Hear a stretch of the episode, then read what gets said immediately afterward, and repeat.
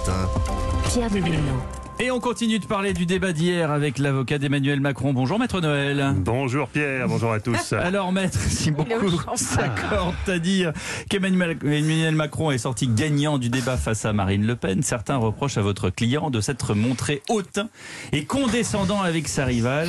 Ce matin, j'imagine que le mot d'ordre dans votre camp, c'est surtout d'éviter tout triomphalisme. Bien sûr, Pierre, éviter tout triomphalisme, mais bon, hein, je te sers quand même une petite coupe. Hein. Comme j'ai pas bu depuis le début du carême. Ah, bah justement, c'est l'occasion. Alors, ça fait pas cette tête, c'est plié. La dimanche TF1, ils peuvent diffuser les visiteurs 2. Hein. Ok. Ah ouais, ok. Maître, je vous rappelle les consignes de votre client Oui. ne pas vendre la peau de l'ours avant de l'avoir tué. Euh, vous avez raison, Pierre, je m'emballe. Mhm. J'oubliais les éléments de langage que nous a préparé Gabi Attal. Vite, mon pipeau. Oui, monsieur Villeneuve, ce matin, euh, au lendemain d'un débat disputé, euh, le président a conscience que rien n'est joué. Non, Euh, Marine Le Pen n'a pas raté son débat. Non, elle ne s'est pas, je cite, lamentablement vautrée, comme vous le disiez hors antenne, en riant avec Bétou, en vous tapant dans la main. Bétou ajoutant perfide. Marine Le Pen, c'est la candidate de la loose. Non, vous avez raison. Vous avez raison. Vous avez raison de nous appeler à la modestie. Marine Le Pen n'est pas passée à côté de son débat. Elle a juste raté le début, elle n'a pas brillé au milieu et elle a foiré la fin. Mais si on fait abstraction de ça, effectivement, je le reconnais, elle a plutôt passé une bonne soirée. Soirée qui a donc commencé d'emblée très fort avec ce faux départ qu'elle aurait pu éviter si elle avait un peu plus regardé les émissions de Thierry Ardisson. On ne bouge pas pendant le jingle. On ne bouge pas et on ne parle pas durant le jingle. dans le monde.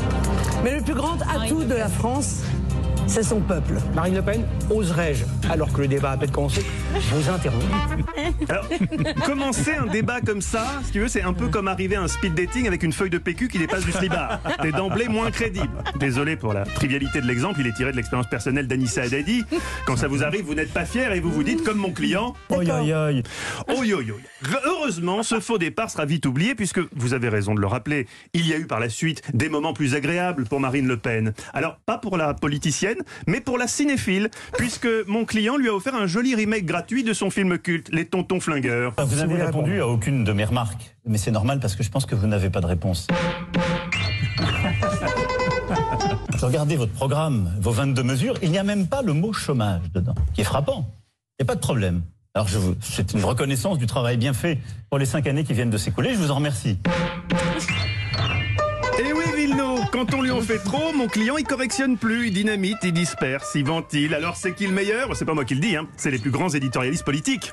Il est bon ce con. À commencer par Anissa Duhamel, ici présente. hein. Non, je suis taquin, je suis taquin, mon Pierrot. Non, évidemment que je force le trait, ok, je l'admets. Marine Le Pen a été éloquente entre deux E.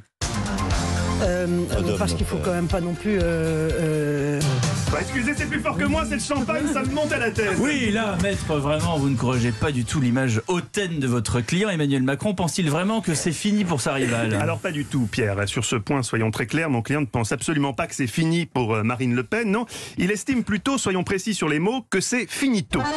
C'est le mot euh, qu'il a employé hier soir et que seul un téléspectateur, Nicolas Bétou, avait lui-même déjà employé dans sa jeunesse quand il tractait pour René Coty. C'est le deuxième coup de génie. C'était le bon vieux Ah, temps, hein, bon. évidemment. C'est le deuxième coup de génie, clairement, de mon client hier soir. Adapter son vocabulaire pour séduire les jeunes, puisqu'il a été question de ripolliner l'Union Européenne aussi. Et il y a même eu une référence au magicien préféré des jeunes. Madame, non, on ne les compte- pas dans les chiffres du chômage. Ne faites pas un... ils seront contents de la C'est pas Gérard Majax ce soir, Madame Le Pen. Amis jeunes, le 24 avril, ne vous trompez pas. Si vous aimez la modernité, les radiocassettes, les téléphones sans fil, les garcimores, votez Emmanuel Macron. Bon, maître, je suis désolé, mais on sent quand même beaucoup, beaucoup de condescendance. C'est tout l'inverse, Pierre. Techniquement, on ne peut pas avoir de condescendance à l'égard de Marine Le Pen. C'est comme en Coupe de France quand le PSG tombe contre Sedan. L'écart est tel entre le monde professionnel et le monde amateur qu'à un moment, t'as de la tendresse. Arrêtez de me faire ces yeux, Anissa. C'est pas moi qui suis arrivé à la, à la rédac ce matin comme sur un petit nuage en chantant. Yeah, yeah.